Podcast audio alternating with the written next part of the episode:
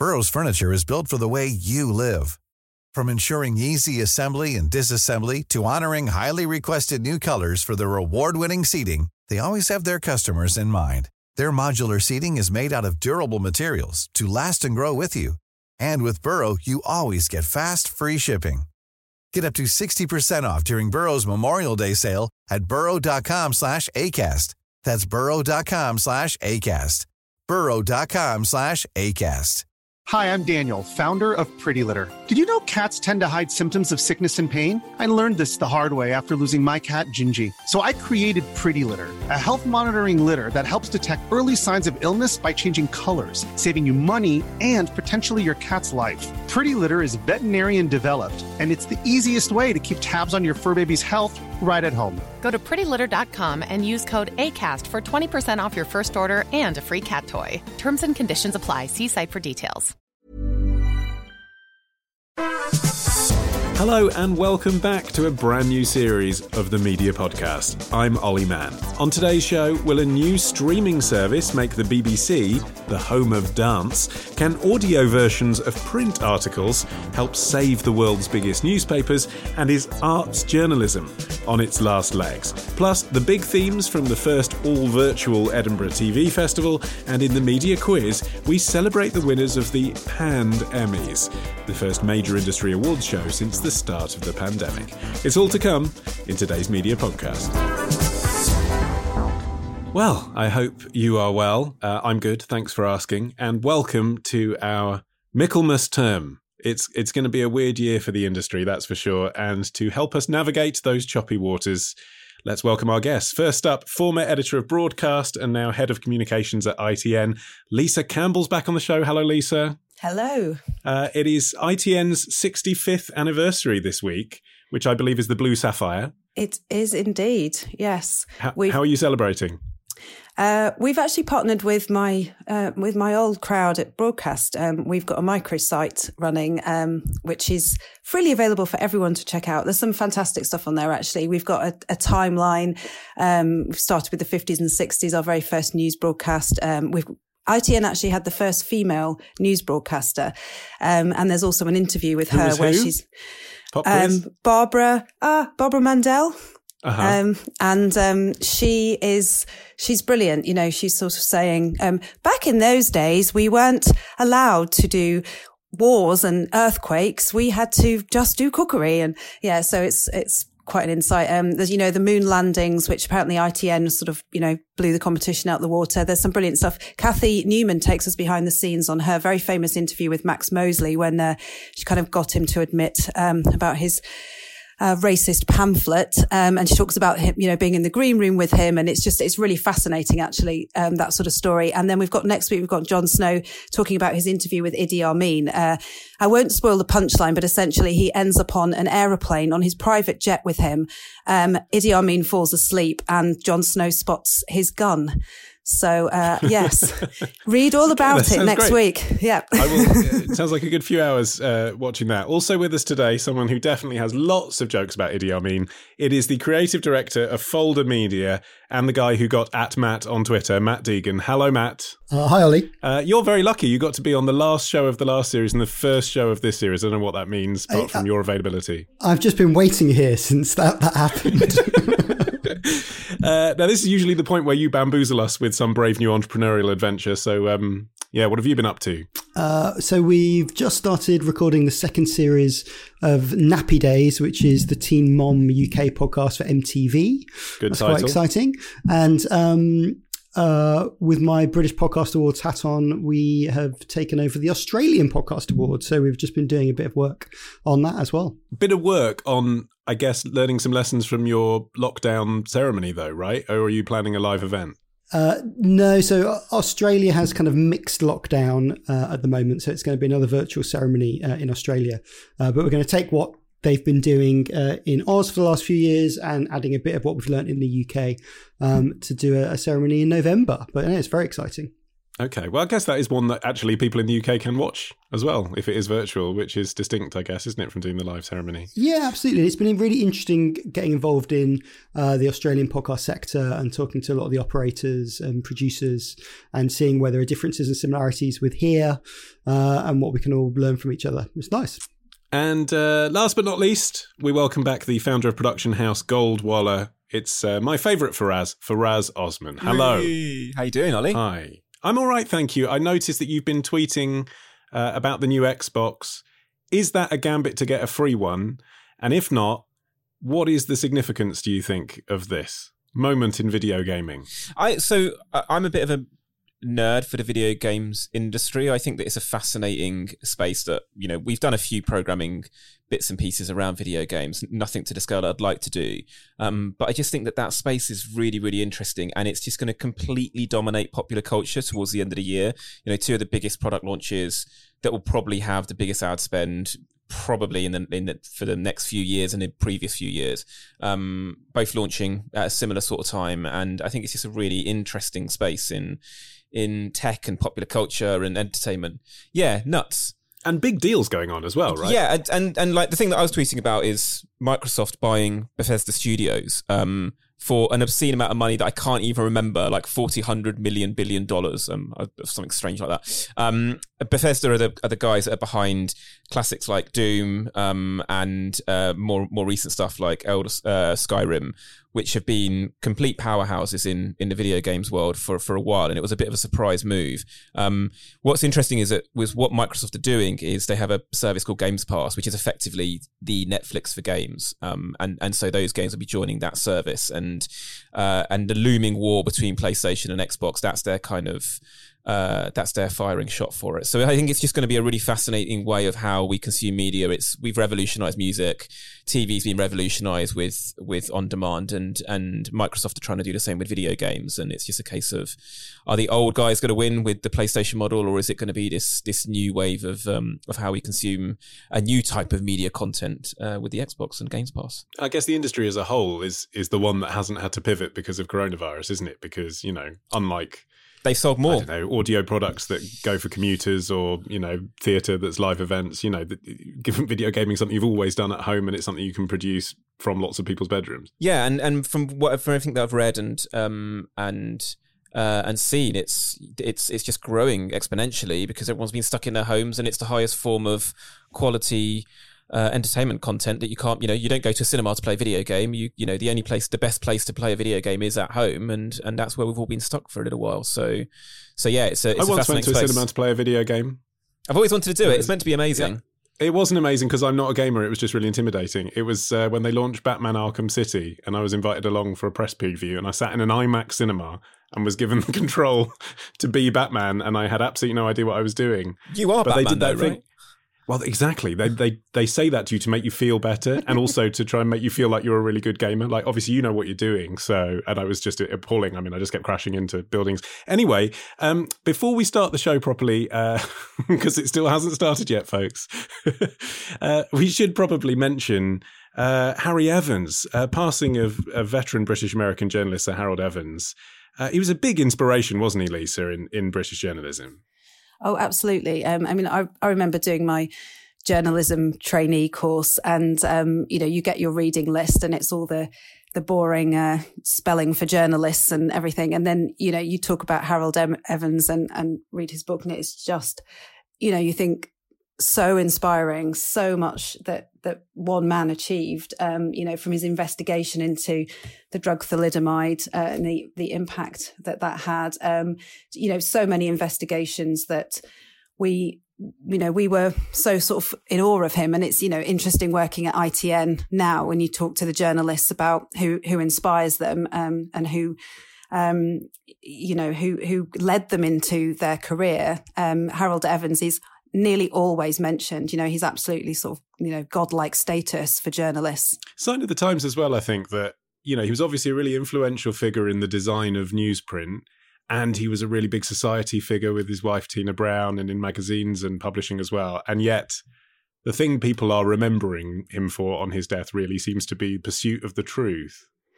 Yeah, and perhaps that's because that's what we're all really craving at the moment. You know, we're we're in a world of declining trust and, and fake news. Um, you know, people can't trust COVID information or there's, there's so many, so much misinformation. You know, I've seen all the disturbing stories about people drinking bleach. Um, there's now all the anti-vaxxers and, you know, we I think there's definitely just a desperate clamor for you know, the media that we can trust, journalists that we can trust, people doing proper in-depth investigations that, that we can rely on.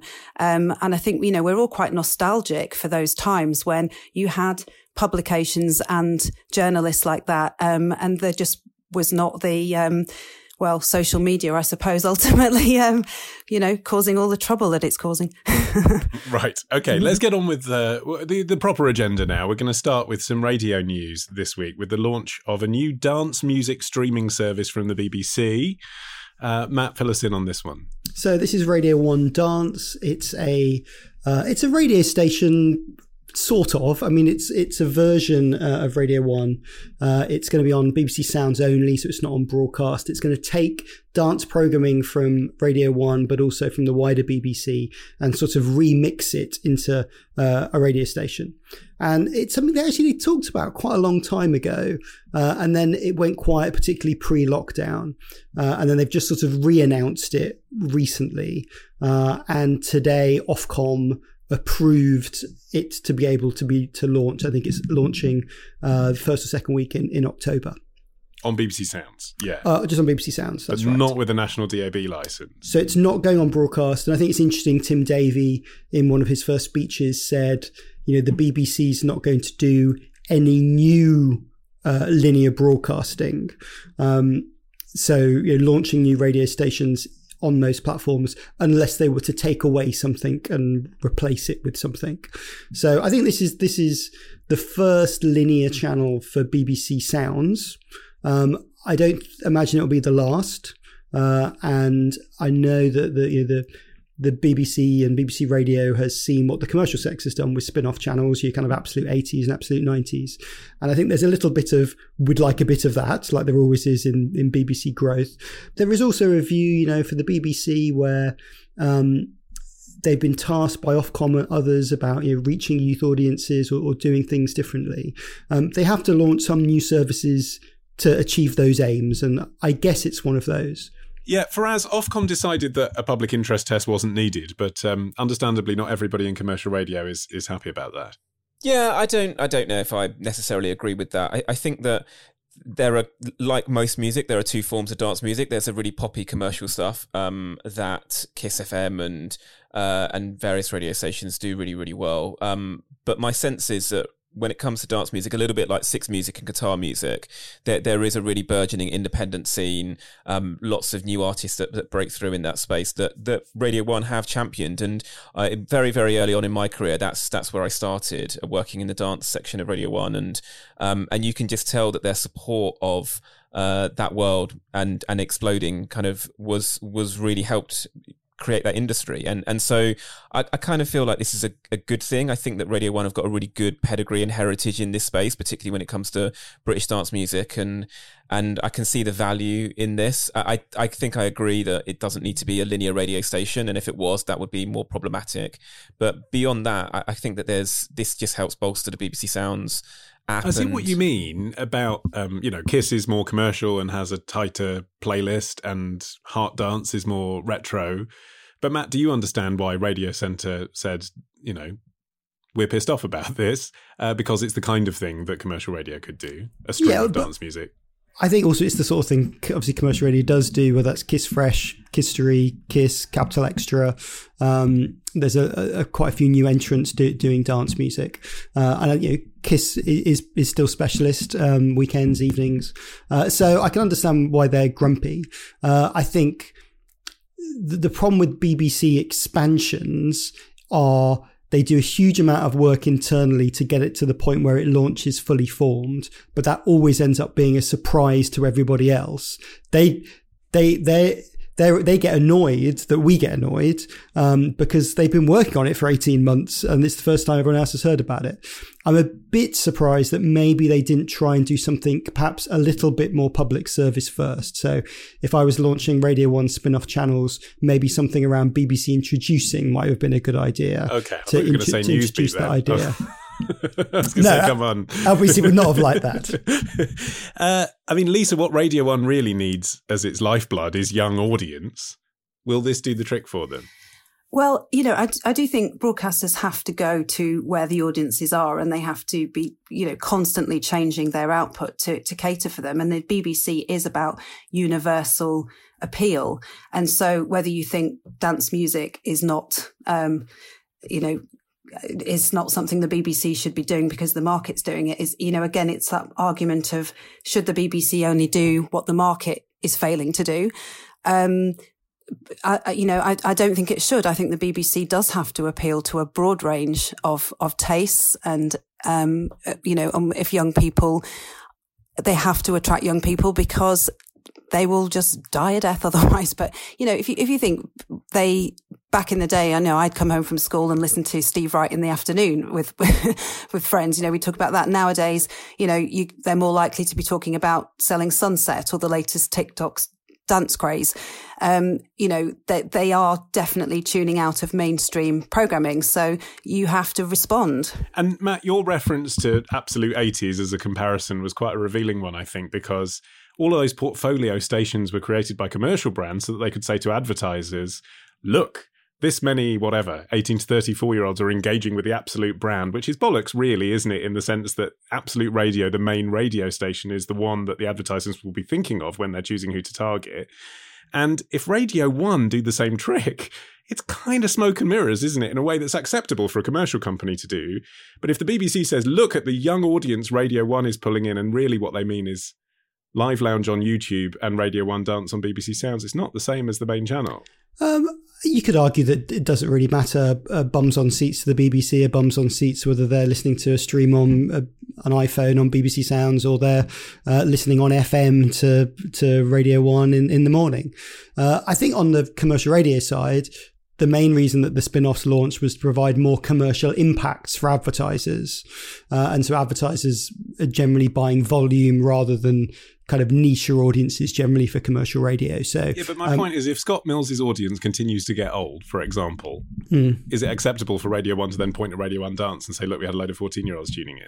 Well, I would argue that probably across all of their output, across all of their brands, products, portfolio, uh, they would need all of them to remain young. Uh, and turning Radio 1 into Radio 1.5, I, I don't imagine they're going to do that, but I wouldn't want them to do that. Uh, they can't ghettoize public service or ghettoize youth uh, onto channels to then keep mainstream services that become competitive to commercial radio. Obviously, we wouldn't, we wouldn't want to see uh, wouldn't want to see that. I'd also say that I'm not entirely convinced that Radio One Dance is going to attract a particularly younger audience than Radio One does already. I, I, think actually that station will attract people that are in their their mid to early to mid to late thirties that kind of did were part of that house scene and trance scene and uh, and really saw Radio One and what Pete Tong was doing and Seb Fontaine and uh, and and that kind of uh, heyday of Ibiza chill out parties etc. That's that's what I think that that station is going to be, and I'll be surprised if it's going to attract a, a, particularly younger demographic. I think if they wanted to do that, then they should be looking to more towards what One Extra is doing and and building more um more content off the back of that brand. Because I'm I think that it's uh, it's not the dance part of Radio One that's attracting young audiences. It continues to be the comedy and the celebrity and the pop culture side of it. And speaking of One Extra, there's a new head of station there as well, Matt Faron McKenzie. What do we know about him? Uh, so he's been in on that floor in that building for quite a while, uh, working on marketing across uh, Radio One and One Extra. Uh, he's been involved in uh, quite a lot of the outreach campaigns for, for the BBC uh, and uh, has been involved in some of the, the podcasts that One Extra have done too. So, kind of interesting appointment coming from the marketing side. Obviously, the last big person to do that was Tim Davie when he was head of BBC marketing and then he ended up running BBC uh, radio. Uh, obviously, he's back as well. Um, so, no, it's, it's an in, I think it's an interesting appointment. Uh, I think from my point of view, what, what I've seen in working with you know radio stations, the key thing to drive consumption is awareness. Uh, you know, people who maybe haven't heard of one extra or haven't sampled one extra you know it's a big task now to get any audiences and especially young audiences uh, to consume something new uh, so actually putting a marketing person in charge of that station at the point where you know one extra's growth has been good uh, but um, along with a lot of digital radio stations has maybe plateaued uh, perhaps it's a good time to get a marketeer um, driving that forward and Mr. Jam, one of the big uh, sort of talents on, on Radio 1 and Radio 1 Dance, Radio 1 Extra, is off. Where do you reckon he's going to Faraz? Oh, look, I think that that Jam's an, an amazing talent. Um, he has been there uh, pretty much since the inception of of One Extra, and uh, he is a real stalwart in that space. Um, but I think he's one of the finest broadcasters in the UK. So I think it's going to be really interesting to see where he is going to go. Um, A Dot left recently. Go on, guess. He- well, I mean, look, Charlie Sloth, A Dot uh, both left and went to, to Apple. Apple have just rebranded their stations from Beats One to being Apple Music One, or and they've launched a couple of other stations as well. So that's a possibility. My my sense is is Jam is more than just a, a presenter and a and a and a, a, uh, a radio presenter. I think that he is an industry titan, and my hope is is that he'll continue to kind of get behind the scenes and maybe move to a label and uh, and really champion new music in a way that he's been so passionate about for a while. I think it personally, I think it would be a, sh- a, shame if another presenter has gone from the BBC to someone like Apple or Spotify.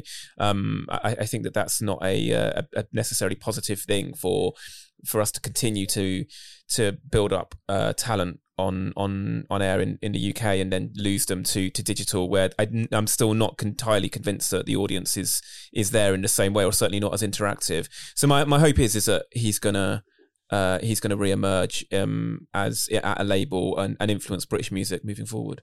That's why we like you, Faraz. It's the bold predictions.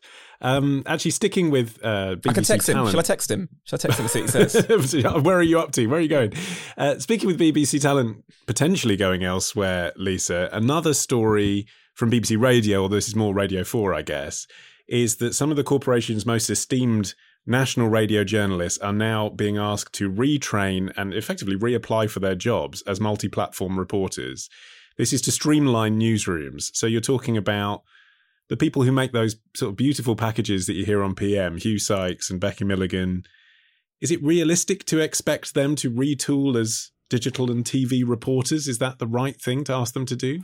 Yeah, I mean, I, I have to say, I, I, was a bit sad when I saw this because I thought, you know, that those radio voices are, are, you know, some of them so iconic and they've defined, you know, British history and the kind of li- some of the live reports we've had from, um, you know, from wars and from, you know, even stuff around the pandemic. You know, it it's it feels like it's a very specialist skill, and you know you're starting from a completely different place when you're creating radio to when you're creating television and and of course you know your skills are transferable as as a journalist um, but i just think um, I don't know if they're necessarily abandoning these skills. It, it, I think that you know we're looking at the, the, future. We've just been talking about podcasts and um, and and radio for ages. You know, this is exactly the thing that people are really engaging with now is audio and then the BBC goes and decides actually we're going to we're going to scrap that so it seems a bit of a strange move in the current climate but then I guess Matt it's a case of leveling it out because this has been happening for a while in local newsrooms sure I think uh I think there will always be outliers who are specialists, and I assume that there will still be audio specialists in, in the BBC. But I think to say generally, if you're reporting, and one the, a lot of this is coming from the BBC wanting to send less people uh, to press conferences and to interview, and um, you know, if you if you're at the heart of a story, suddenly you get you know 20 media inquiries and eight of them are from the BBC. Uh, that isn't you can't run a, an operation that way. So I think it's more connected to that than it's we want to get rid of uh, specially formulated packages. But it's kind of weird, isn't it, to think about those huge news programs on Radio 4, you know, PM and The World at One and the Six O'Clock News, millions of people listening. It is, I mean, I've noticed, I've been driving along listening to the news and I'll hear a package from Mark Lowen in Italy and I'll think, well, that was all right. And then I'll watch it the news at 10 on BBC One and I think, oh, that was brilliant, actually, because that woman was crying when she said that. But I didn't realize that because it's actually just an audio version of a TV package. I mean, they are different, aren't they, for us? It's kind of weird to insist people make them for both things when they're both so popular. Well, I mean, I think that we have to get to a point where there is duplication of um, of of work, and I, I, don't think that there's any doubt that we need to be more efficient with resources and who's going to do what where.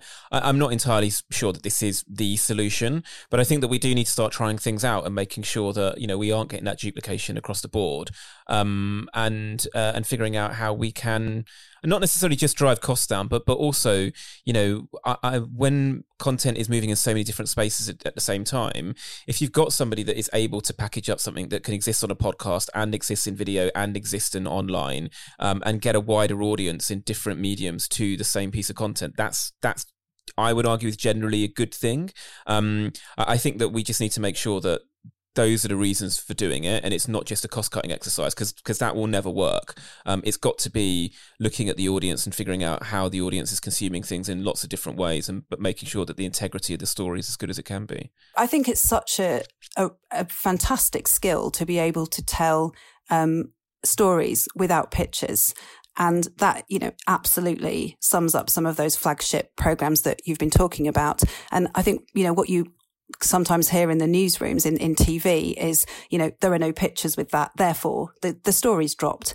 And, you know, there's so much that is actually a brilliant story, but you just don't have the visual material to, to sustain it. I, I, think that that's the concern for me. You know, if those stories are still going to be told in that way. Well, we're living in a fascinating moment because some publishers are going to be having the same conversation about whether their print articles can be turned into audio it seems. Uh, we'll talk about what the BBC and the New York Times are doing in just a moment in this space. But uh, Matt, Apple first. They've just launched their own daily news podcast, which actually passed me by completely, which tells you what a competitive world podcasting is these days. But Apple News Today, it's called. You've had a listen. A lot of people hold up Apple and whatever they do is great. More and more, a lot of what they do is a load of old crap. Uh, and I'm not saying this is a crap product, but the thinking behind it seems a little bit wobbly. So, really, this is connected to Apple News Plus, the news subscription service. Uh, and it's a very well presented, very well put together um, catch up of material that's on Apple News Plus. So it's basically Apple journalists using material from other journalists to make a podcast. And, and is that I, because the very phrase Apple journalists is a little bit complex for Infinite Loop to get their heads around. Well, the bit that's more confusing is so say I'm a publisher and I've done a deal to put my paywalled content in Apple News Plus that I'm already a bit dubious about because the revenue splits and what they're saying I'm getting are, you know, not great, but hey, it's okay because I get exposure and maybe that's good for growing my audience. Then there's now an audio product and I'm probably going into audio as well as a publisher where they're using my content to sell up subscriptions to the service, which makes my publication disaggregated and probably generating less revenue. So I'm not entirely sure it's been well thought out or is good for kind of anyone. There's no real original reporting in there, and there's you know there's a lot of daily news podcasts out there. Of course, it's you know, it sounds right and it's it's it's well made, but it's just all a bit confused. And also, listening to it is hard. I was I was having a play with different devices, and like it didn't appear on iPads or it appeared on iPhones, and it just seems kind of half cocked. Okay, and the the big publishers that I was talking about for us, uh, so the BBC, the New York Times, the Washington Post, they're all now creating some kind of audio descriptions of their news stories. So is is that the next big thing, or is that just is that just lockdown budgets at play? Because they're kind of basically making news Jackanory, aren't they? Like we've got this content, let's get someone to read it out. News Jackanory. I'm publishing that. That sounds great. um, I, I think that my I think a lot of this has been driven by the New York Times. I think the success of the Daily and has has really made everybody rethink how they can get their print journalism and and uh, by ergo their brand to to be as strong as it can be. I, I, think the Daily is an incredible product, and actually I've become a subscriber to the New York Times because of the quality of the Daily. It's it has been that customer journey for me, and I, I think that other people are trying to replicate that along the way it makes sense that like long form content translates well to audio, particularly to Lisa's point that like you know if you're make if you've wrote, written something without pictures, then then translating it to audio, there's a different discipline there, but it's it's got a closer relationship than trying to turn TV programs into into radio shows. And I I think that there is value in doing this. I, I think that the key to this though is IP. I think that a lot of publishers have seen that if you do a podcast, it can start getting traction and, and it can create sales in a different way that's better than than the kind of daily chip shop paper um, model that has been that's been existing in in newspaper publishing for a while. So if you can kind of get an audience to your audio product um, and then spin it out into a into a bigger story, that could end up with you having you know a film deal or a book deal or a or a TV series deal, which can be incredibly lucrative for some of these partners. So I think it's baby steps in in that direction to kind of make sure that you own the story in a much bigger way. Um, and I, I'm kind of I'm kind of here for it. I feel like if you can engage audiences with your with your content and your journalism in, in different platforms, and it can be high quality and uh, and expand the brand, then then I think that's a positive thing. Yeah, I guess it's good news, isn't it, for news journalists listening that the publishers might be trying to get behind their work and distribute them in new ways. Lisa, you can't say the same for arts and culture journalists at the moment. We've just lost Q Magazine, the Guardian Guide has gone. Maybe inevitable given that there's less culture going on, but it's a pretty sad state at the moment at that end of the sector, isn't it? It really is. Um, I I think, I mean, going back to the the New York Times, I think that it had been described as a way in which long form journalism can fit better into your life. Um, you know, that you can, because people want to exercise and cook and do things whilst, whilst they're doing it. I mean, for me, you know, I think the whole point of long form journalism is it needs your time and attention to sit down with a big Sunday supplement or a glossy magazine and to engage with an in-depth article and, and give it your full attention. I don't want to be doing star jumps while I'm cooking and checking some emails at the same time. It's just, you know, call me old fashioned, but I like multitasking. But when it comes to long form journalism, I want to immerse myself in it. So did the Guardian make the wrong decision on that specific case of, of axing their weekend supplements? I, I mean, I think most people that I know, the only reason they would buy the Guardian in a print edition now, given that it's all freely available online, was, was the Saturday edition for the magazine. Absolutely, that's exactly what I was going to say. That is the reason that I buy it at the weekend. Is for particularly for the guide. You know, I think that was fantastic about the you know the TV reviews and previews.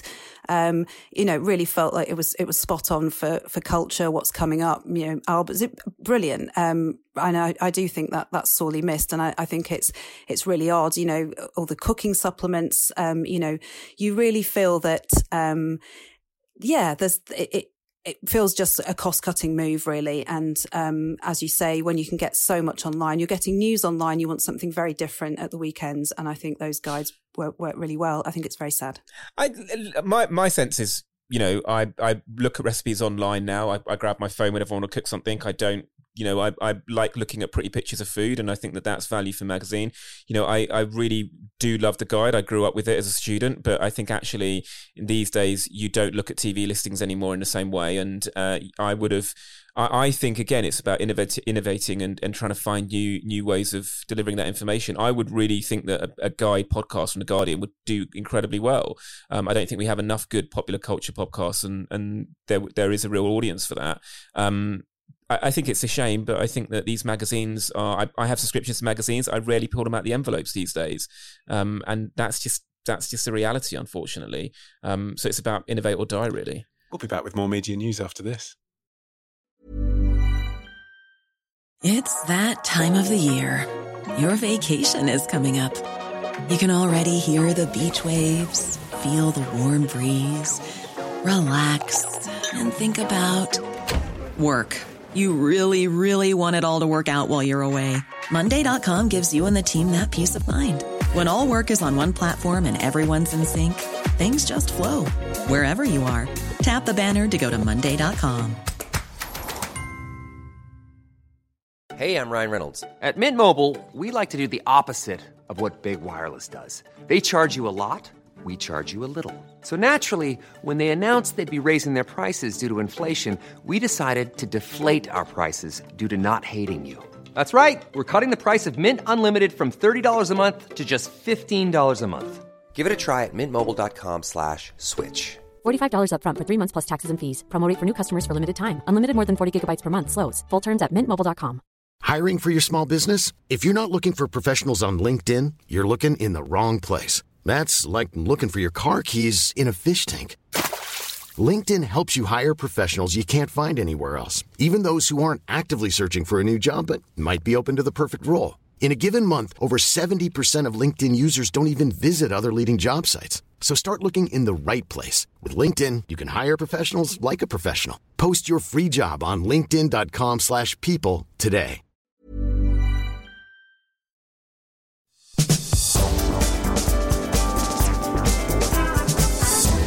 Welcome back to the Media Podcast. Lisa, Matt, and Faraz are still with me. And the country's biggest TV conference was obviously completely virtual.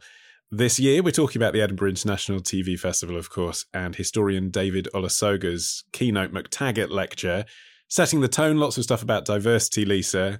And last time we spoke about the Edinburgh TV Festival, you were running the thing. Uh, how did you feel for the team that were in charge this year, having to put together a virtual festival? Oh yeah, I did really feel for them actually. Um, I think they did a fantastic job. Um, you know, there's a there's a great range of content there, um, and the the platform worked really well. And you know, of course, people miss the networking. You know, I think that's a that's a great part of Edinburgh. People. Uh, you know, like to be there at two in the morning, um, pitching their ideas or just drinking. Um, so um, yeah, I, I, think I think we're all really just craving a bit of um, human contact and things, aren't we, at the moment? But at least um, you know it was.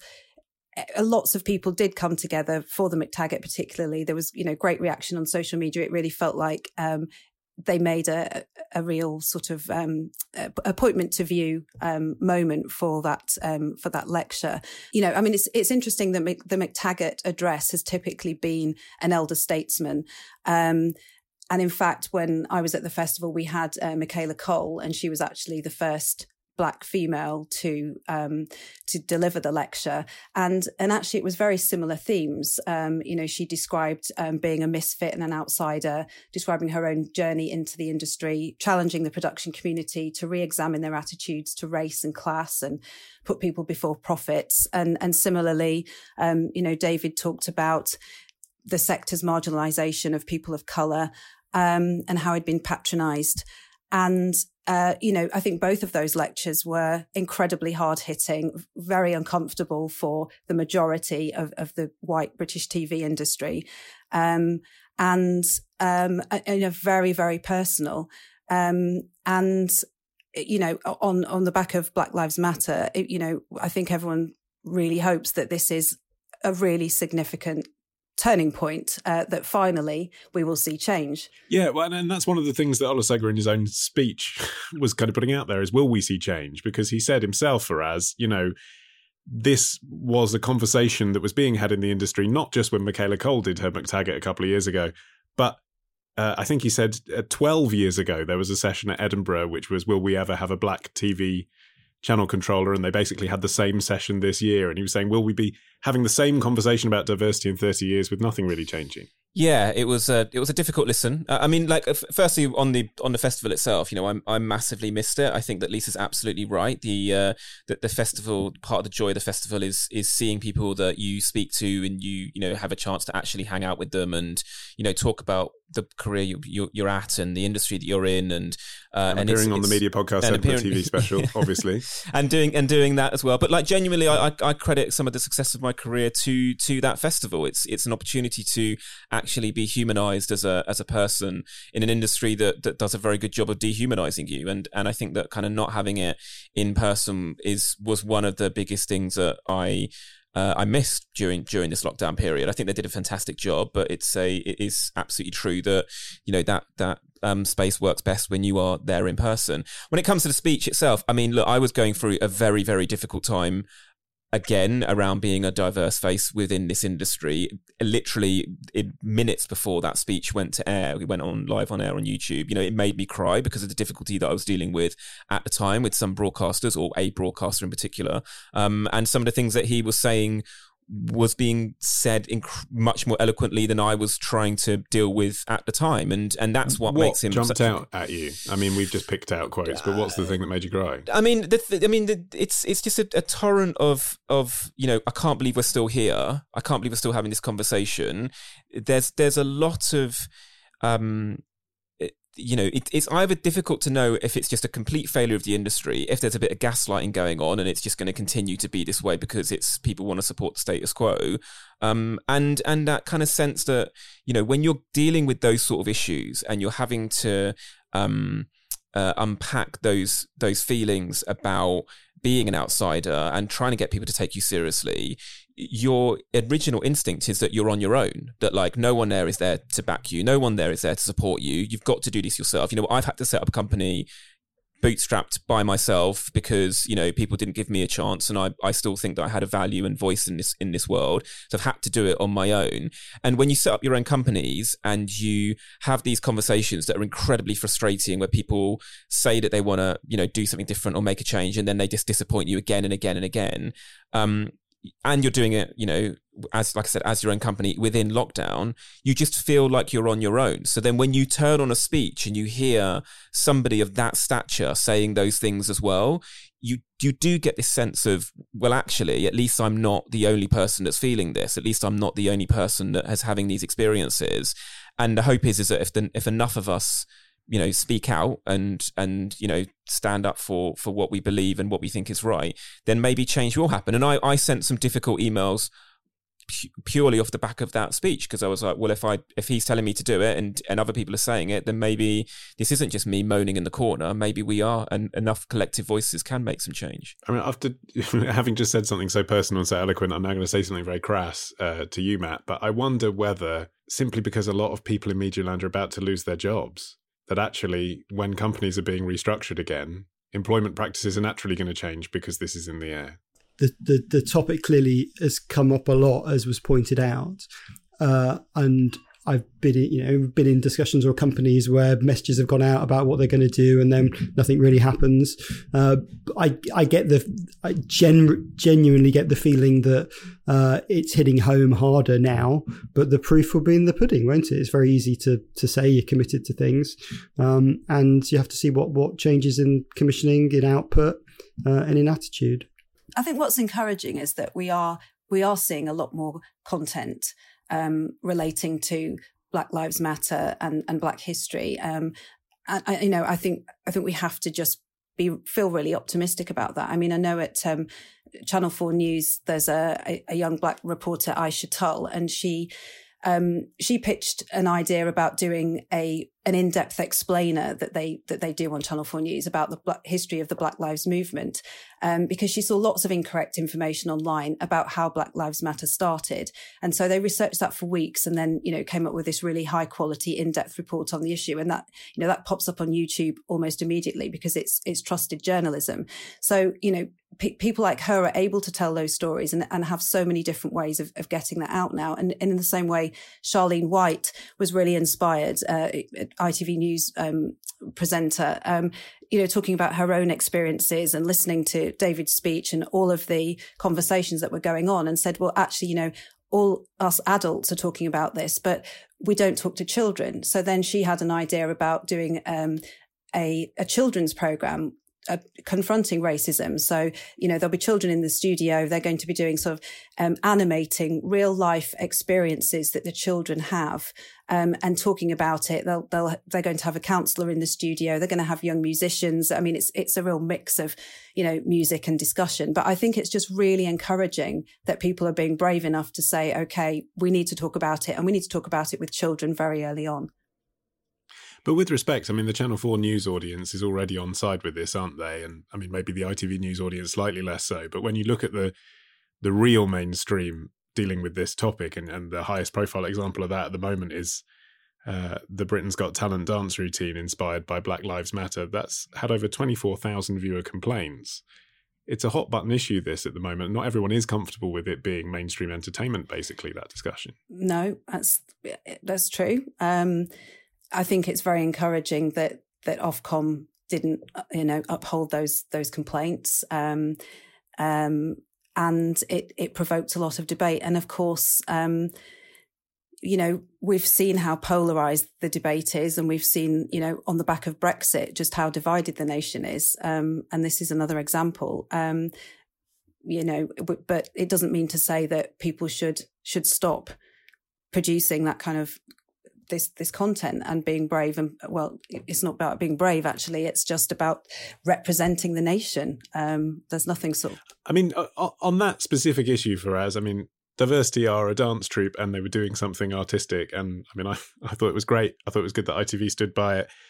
But at the same time you know do people complaining that essentially reenacting the death of a victim of police brutality you know in an entertainment family show is something that should come with a trigger warning. You know, did did they have a point? Is that something that should just be completely brushed away because people feel that it's not the right time to voice those concerns? Look, look I, th- I think that the one of the issues about this is that you, you give these complaints more oxygen, more oxygen than they deserve. I mean, the complaints were nonsense. Um, the majority of people that did complain didn't even watch it. They kind of were complaining off the back of an article that they read, and you know were whipped into a frenzy as as Ofcom complaints generally seem to be these days, where you don't watch the content, you just kind of jump on the bandwagon of, of kind of going, I don't believe in that cause, and I don't think I should be uh, be have it rammed down my throat, even though I never actually saw it in the first place. It's it's kind of a little bit silly when it comes to the actual complaint itself. I think that what the real story of this is is ITV and ITV putting themselves in pole position as the as the broadcaster that is championing diversity, both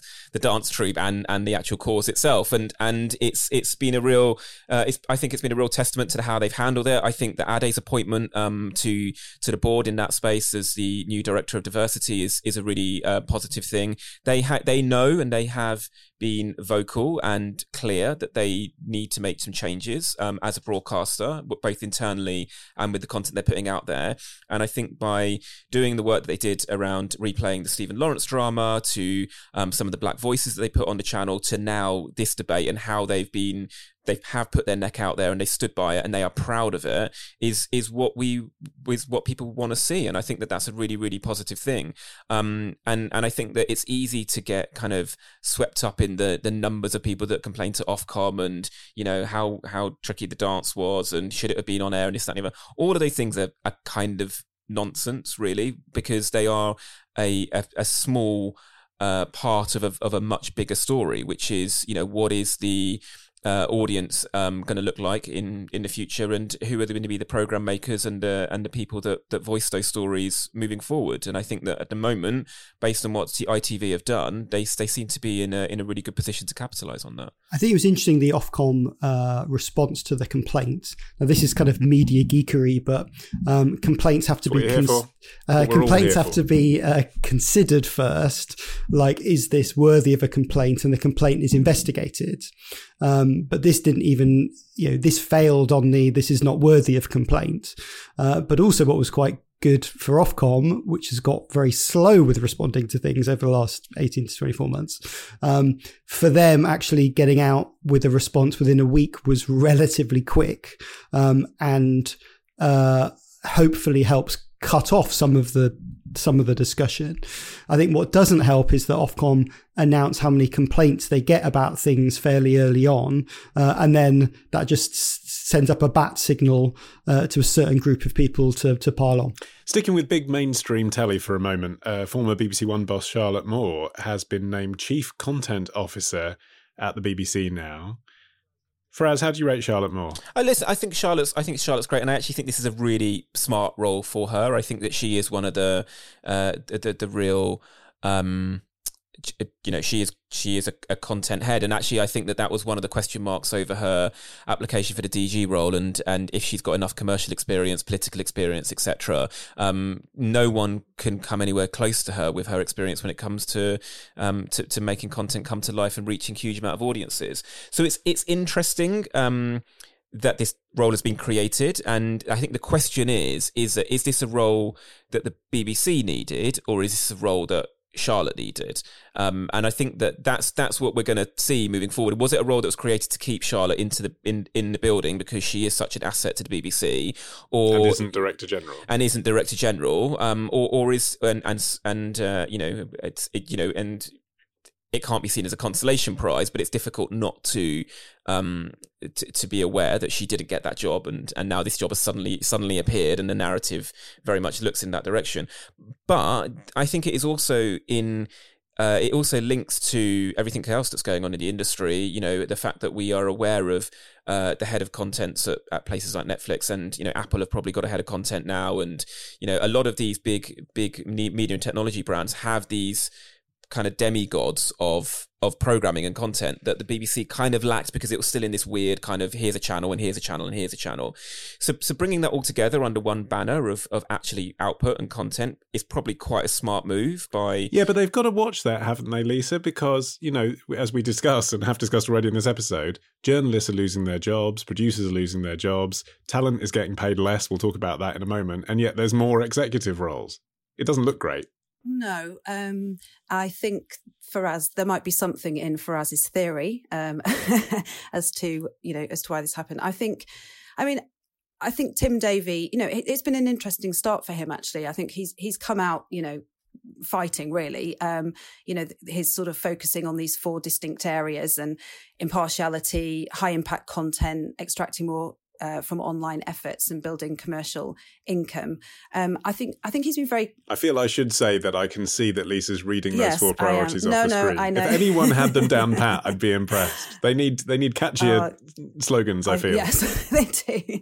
No, I'm, I'm hanging on his every word, and no. Um, so I think um, you know he's he's sort of clearly put his his stake in the ground. I think you know he it was it was tricky with journalists in the beginning because of course um, you know one of the first things was cracking down on the impartiality side of things on social media, and um, you know it's very difficult to to police journalists and to to sort of well censor them, uh, say, you know, you can't have an opinion. And I know that obviously riled a lot of people.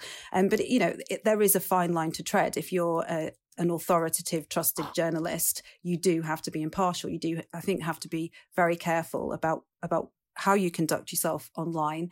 Uh, and it, it should really be the same as, as how you conduct yourself in a in a news report. Um, and um, but you know, but the impartiality question is is so huge for the BBC at the moment. I mean, they really are under so much pressure from the government, um, you know, who potentially want to scrap the license fee. So. Um, you know, he's right to prioritise on that. He has to. You know, they really are in the spotlight politically. It was quite hard to disagree with what he was saying, wasn't it, Matt? What people were complaining about was what he didn't say, I guess. Uh, sure. I mean, the BBC, as we've discussed a number of times on the podcast over the years, 15 years and counting, yeah. uh, perennial rock and hard place. Um, yeah, almost every aspect of what they do is that they're sort of stuck in the middle. Um, and uh, I I think, I think Tony Hall did leave a few uh, fires for Tim to to put out. I thought Tony would have thrown himself on a few of them uh, before he left, but like, things like you know Gary Lineker being paid what he's paid, whether you think it's a good thing or a bad thing, um, politically for the BBC, it's not a good thing. And someone should have just gone, actually, that's a thing that comes up every time. We can fix that. You know, there are a lot, and I think the social well, media. on, he's taken a 400 grand pay cut. I mean, I know he's still on over a million pounds, but I was quite Yeah. surprised to see that, actually, weren't you? The problem with that is it is a good thing, but it's still a, re- a large amount of money for a, a weekly show, which actually doesn't particularly rate um, uh, on the network. And if you were starting from scratch again, it would probably be a strange thing to do. And I think there are a number of things like that at the BBC. Uh, and I think the social media side as well uh, was part of that, which Tim has got into, that he sort of needs to kind of clear the barnacles off the boat. You know, they've got enough trouble with uh, budget cuts and uh, government attacks and things like that. There are only a certain number of fronts that the BBC can battle on. And just briefly, speaking of presenters, a friend of the show, Jane Garvey, has announced her departure from Woman's Hour. Uh, that's uh, following Jenny Murray, although apparently Jane handed her resignation in before Jenny Murray did. Uh, we'll be getting the gossip from her at some point when she comes back on the show, hopefully next episode. But anyway, uh, Lisa, what did you make of that? And what do you think of Emma Barnett as the replacement? I'm a big fan of Jane, um, and I love her podcast with with Fi Glover as well. Um, I mean, I, I did read one article um, which I I found um, you know quite depressing because it was sort of suggesting you know um, old fuddy duddy feminist off you go you know make make way. Um, you know, I actually think that's really quite unfair. I think um, I think older women have been treated really quite unfairly by by the media industry, and as soon as you're you know you're you're shunted off um, a lot more um, earlier in your career than than a lot of men are, um, and I think has you know she was also quite downbeat, sort of saying that, um, you know, in all the time that she's been doing it, the issues are- aren't changing and nothing's getting better um, for women. It all just feels really depressing. and I hope that Emma Barnett comes in and, you know, puts a really sort of um, more more positive start on this and and really sort of, um, you know, as, as she did with her Telegraph column, um, you know, highlighting the issues women are facing and, and championing them as, as well. Um, and um, yeah, I, you know, I, I guess we have to move on. But um, I'm glad that um, Jane still has her podcast. I can see, and also she's doing more work on the BBC as well, isn't she? So it's not the end yeah, of new her. Radio 4 interview Yeah. show coming, apparently. Yeah. well, like I say, well, for, Jane, come on and we'll find out. um, she's always brilliantly indiscreet once she realises she's I think on the it- show. She forgets the mic's on. I, I'd Go love I'd love Jane Garvey to be on the Today program. Um, I think she'd be absolutely brilliant uh, addition to that, and would actually give it some interesting personality as well as doing doing the news. Uh, I think Emma is a great talent, and her talent was probably hidden a bit by being on that slot on Five Live and having more high, high profile slot on Radio Four uh, will be will be good for her. But for her having you know that gig and um, the Newsnight stuff she does, I mean, it's quite she's a, an important place, an important part of the BBC. Uh, let's quickly talk about a new charity which promises to fund public interest journalism through donations. Uh, Faraz, are you on top of this? The Public Interest News Foundation. Uh, I don't. I mean, I don't know a huge amount of this. I think that we've um, that the, uh, the the crisis in local news has has caused a real problem, and anything that kind of plugs that gap of uh, of local news journalists and local paper. You know, we discussed earlier about magazines shutting down. I think that the issue around local journalism is is even more terrifying, and uh, is is a real uh, is is a real loss to our media landscape. And and so if there's some anything that can kind of fix that issue, I, I welcome it. I'm not entirely sure that like it seems like we're kind of creating an, an almost an, another public service, publicly funded model.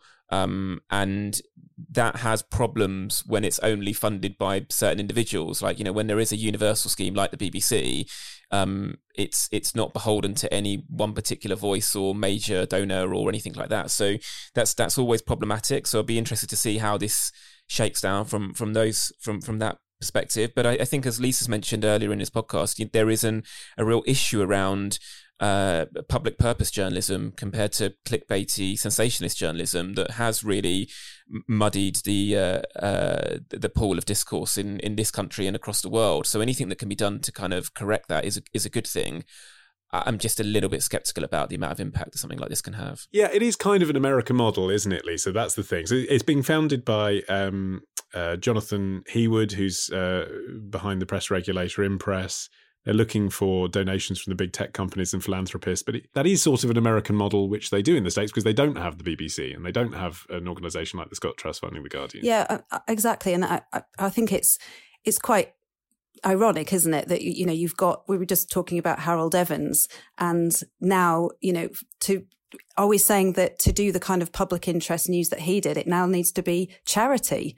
I mean, it's quite shocking when you think about it like that. Really, you know, I think we this this should be, uh, you know, properly funded, properly supported.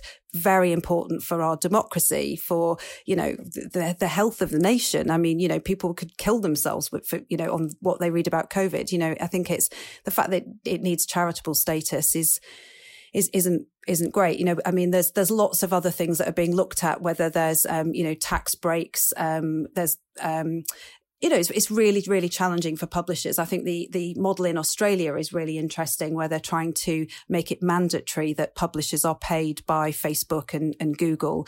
Um, you know, I'd like like to think that there are ways that the market can solve this, as opposed to journalism having to be dubbed as a charity. But actually, Matt, if you look at who they've given donations to already, and you're talking about grants of three thousand pounds, and not huge amounts of money, but huge amounts of money to these very small outfits. So this is the likes of Five Pillars and the Ferret and gal-dem. Those are organisations that are really struggling to get money in with a lack of advertising and are doing something different to what the BBC does, and no one else is giving them money. I think anything that broadens um, income streams for, for media is a good thing, uh, particularly journalism and, and startups. Uh, I think there is a, an interesting question about not whether journalism deserves um, charity funding, because obviously the work they do as well, but as Lisa was saying, there has to be an economic model that supports news.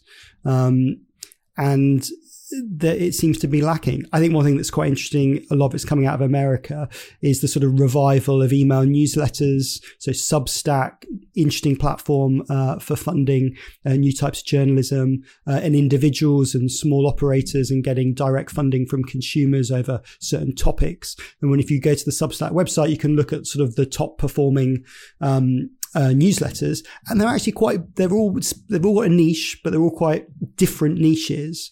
Uh, and I think those sorts of things, you know, direct funding from consumers is is an important part of that too. Okay, there is just enough time to squeeze in our legendary media quiz. The 72nd Emmy Awards took place last week, the first major TV awards show held since the pandemic began. So I'm going to ask you five questions about the night's winners and losers. All you have to do is get the correct answer before your opponents. You buzz in with your name when you know the answer. So Faraz, you will say Faraz. Matt, you'll say Matt. And Lisa, you'll say Lisa. Ready? Let's go. Which broadcaster won the most awards on the night, taking home 30 trophies in Lisa. total? Lisa. HBO. It was HBO, which snared wins for Best Drama Series in the form of Succession and Best Limited Series in the form of what for a half bonus point? Sorry, say the question again. I was so happy that I got a point. I That's fair enough. You were carried away with the moment. Uh, Watchmen was Best Limited Series. Here's question number two Which streaming service only took one trophy home, with the Best Supporting Actor in a Drama Prize going to Billy Crudup for The Morning Show? Matt. Matt. Apple TV. It was Apple TV. I'm going to say Apple TV Plus, which I, I was I about to say it was technically called Apple TV Plus. so I'm going to Apple give you TV the is point for Az. Thank you very much. Um, and a disappointing result, obviously, for them, considering how much money they piled into that. Uh, here's the third question for you. How many wins did Netflix score with their record 160 nominations? I will give it to the closest guess. Uh, Faraz, 35. Yeah? Anyone else want to better that? 19. Lisa, go on. Uh, t- 25. Matt's actually closest. But I mean, I really feel like Faraz had the balls there and just went for it. uh, yeah, Netflix got 21 wins overall, uh, although only two during the televised awards show, uh, including prizes for Ozark's Julia Garner for supporting actress in a drama and Unorthodox's Maria Schrader for directing in a limited series. So we've got one point each at the moment, I believe. It's exciting, isn't it? Here's question four How many awards did Canadian comedy Schitt's Creek take home? Lisa. Lisa. Uh, seven? Yes, well Oh, done, including Best Actor in a Comedy Series for Eugene Levy, Best Actress for Catherine O'Hara, and Best Supporting Actress for Annie Murphy. Here's question number five. Who made history by becoming the youngest person to win the Best Drama Actress Award for Raz? Zendaya for Euphoria. Correct. Uh, she's aged 24 for her role as a drug addict in HBO's Euphoria. Uh, also, uh, trivia fans, only the second black woman to ever win in that category, but that has just uh, frustrated the quiz because we now have joint winners in the form of Faraz and Lisa. Well done. Thank you. Great. Can we have an Emmy? Uh, that is it for today. Uh, my thanks to our guests Lisa Campbell, Matt Deegan, and Faraz Osman. If you like what we're up to here on the Media Podcast and you want to help us keep making the show, uh, then do visit themediapodcast.com slash donate and select an amount to keep us going all year round. And if you make a donation, even a small one, you could have a future episode dedicated to you. You can always catch up with our previous episodes and get new ones as soon as they're released by subscribing for free via our website, themediapodcast.com. I've been Olly Mann, the producer Rebecca Grisedale-Sherry, and the Media Podcast is a PPM production. We'll see you in a fortnight's time. Bye bye.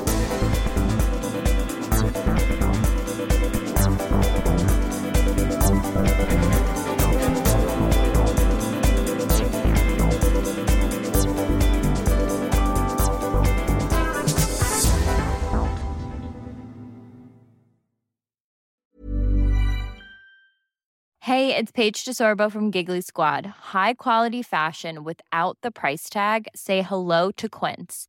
I'm snagging high-end essentials like cozy cashmere sweaters, sleek leather jackets, fine jewelry, and so much more. With Quince being 50 to 80% less than similar brands.